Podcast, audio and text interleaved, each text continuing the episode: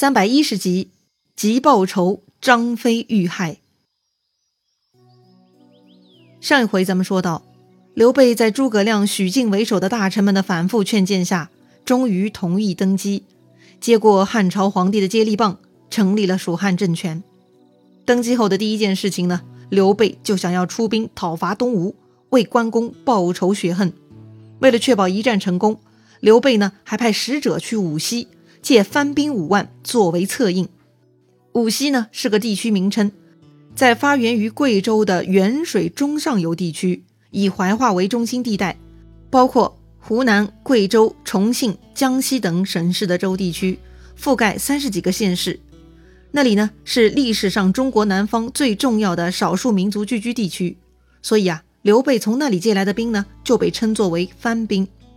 筹备期间啊，刘备又提拔张飞为车骑将军，领司地校尉，封西乡侯兼阆中牧，特地派使者去阆中给张飞送诏书。话说张飞哈，听说二哥关公被东吴所害，天天是嚎啕大哭，都哭出了血。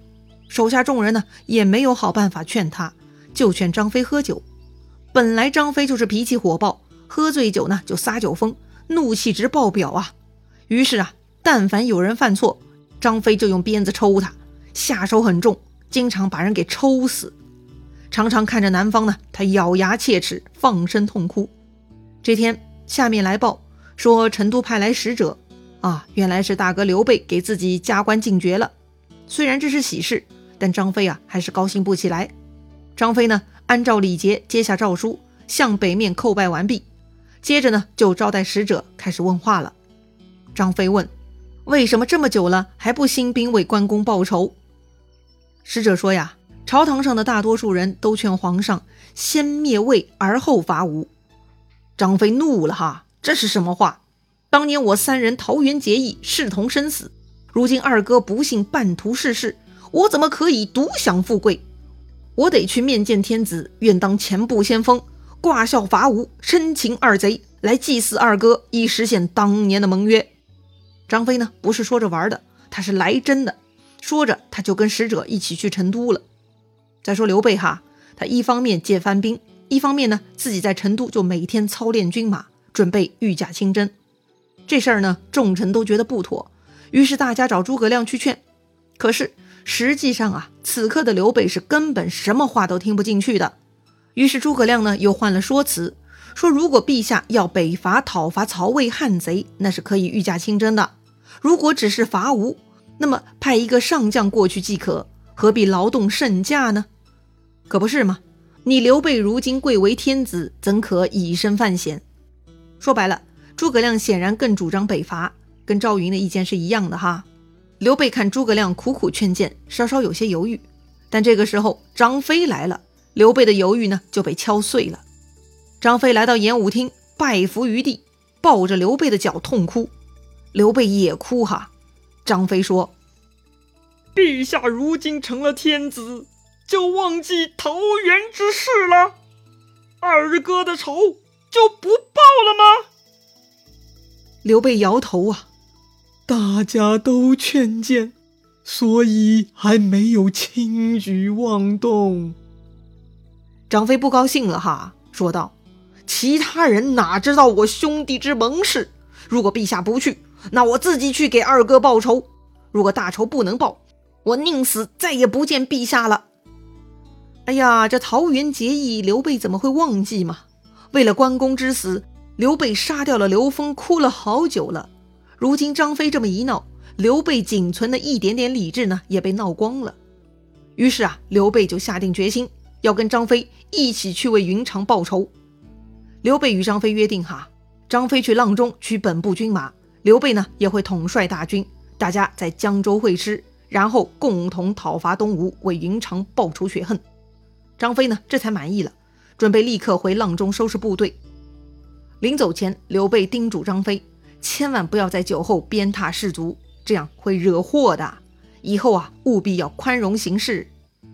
张飞呢点头答应，但是这个毛病啊恰恰是张飞的致命缺点，他根本改不掉的。再说刘备这就主意已定，准备出发了。但是啊，临行前呢又冒出来一件令刘备非常不爽的事情，让刘备不爽的人呢是学士秦密。这个秦密当年接待简雍的时候不卑不亢，脑子是非常清楚，刘备啊一向也对他很敬重，拜为学士。他强烈劝阻刘备伐吴，说刘备这是舍万乘之躯而训小邑。万乘呢意思是1万辆军车，指的是国家，万乘之躯嘛就是指国家统领的身体，也就是皇帝本人了。秦密说刘备呢是舍身取义，舍的是一国国君这样的身，取义取的呢却是私人小义，那是不值得呀。可是刘备跟关羽那不是一般的感情，怎么说是小义呢？刘备不服啊，于是秦密就说，陛下你不听我的，恐怕就要失败了。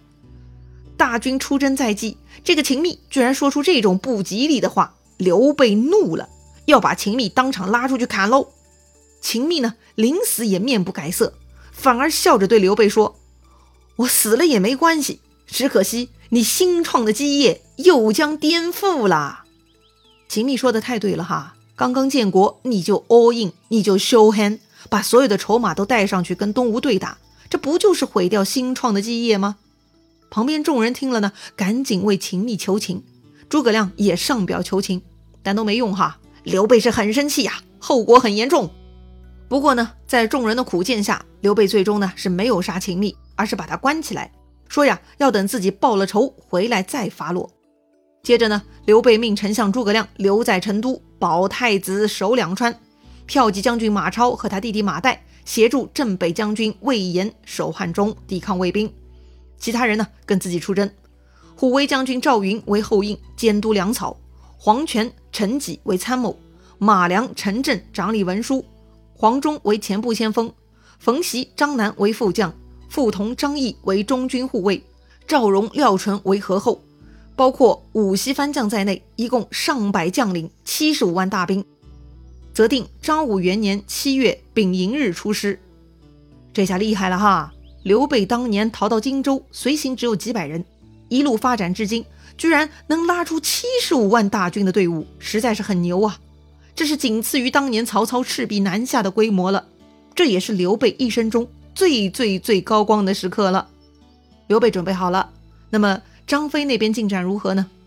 话说张飞辞别刘备，离开成都，火速赶往阆中。张飞下令军中，限3日内置办白旗白甲，3军要挂孝出征，讨伐东吴。张飞觉得呀，既然是去江东复仇的，那就得挂孝。可是呢，偏偏此事不能称了张飞的心意。第二天，张飞帐下2员下级将官来报告，这2个人呢，一个叫范江，另一个叫张达。他们向张飞请求宽限10日，说来不及筹备这么多白旗白甲。张飞听了是火冒三丈啊，什么？我急着要为兄长报仇，恨不得明天就要去东吴跟这帮恶贼对杀，你们居然敢违抗我的将令！张飞想想是更生气呀，下令武士将这2个家伙绑在树上，每人背上抽打50鞭子，打得他们是皮开肉绽，满嘴是血。不过这只是小小的教训哈，张飞呢留下了他们的性命，严厉要求他们务必想办法第2天搞定所有的白旗白甲，如果预期没有办妥，就要杀掉他们2人示众。复仇心切的张飞呢此刻已经丧失理智，非常不讲理。当年周瑜想整死诸葛亮，令他3天内造10万支箭，可如今张飞呢居然走了一个类似周瑜一样的路线，下达了一条正常人根本无法完成的任务，这不就是刻意想逼死人吗？即便张飞不是这么想的，但是被打的范江、张达就是这种感受啊。他们2个遭受一顿毒打，回到营中呢就开始商量对策了。这个对策呢自然不是想办法如何在1天内搞定所有挂孝的行头，而是在想来日交不了差，肯定是要被张飞杀掉的。所以呢张达提议，与其被张飞杀掉，不如咱们先动手。范江点头哈，表示认同。不过呢张飞武艺高强，他俩不是对手啊。张达就说了，张飞这厮每日喝得烂醉，回头可以趁着他喝醉睡觉的时候动手，只要他今天还是喝醉，那就说明咱们命不该绝。如果咱们该死，那么张飞就不会喝醉。好吧，一切就看天意了。那么天意如何呢？话说呀，张飞收拾完张达、范江两个混蛋，就回到了自己的大帐。他感觉神思混乱，行动恍惚，心惊肉颤，人有些不太舒服哈。他就问自己的部将，这算怎么回事啊？他的部将呢，就安慰他说，这是君侯思念关公所致。哦，这样啊。张飞呢就更觉得要早点为二哥报仇了，于是张飞让人去拿酒来，跟部将一起敞开了大口喝。确实啊，张飞太想念二哥了，他心中愁闷，只想早日为二哥报仇雪恨，借酒浇愁嘛，愁更愁。张飞不知不觉喝得大醉，于是就躺在大帐之中了。傍晚，范江、张达已经探听到消息，张飞喝过酒了，他俩暗暗庆幸哈，等天黑了就各自藏着短刀来到张飞大帐，说是有重要的机密大事要报告张将军，骗过了警卫进入大帐。一路呢走到张飞床边，刚想动手，却看到张飞啊正怒眼圆睁瞪着他们呢，吓得这两个家伙呀赶紧跪地求饶，说自己有要事禀报才擅自进来的，没有别的意思。如果张飞醒着，自然会接茬哈，要么痛骂他们，要么呢就让他们继续说话。但此刻躺在床上的张飞呢却啥都没说，而是突然鼾声大起，有如响雷。原来张飞就是睁着眼睛睡觉的呀。于是呢这俩货也不犹豫了哈，当机立断，拿出藏在身上的小刀捅入张飞的腹部要害。张飞是大叫一声，当场毙命，享年55岁。张飞呢其实个人能力很强哈，起初也是因为张飞有些家底，才能帮助刘备招兵买马，成立了第一支队伍。连桃园结义呢都是在张飞家的院子里搞定的。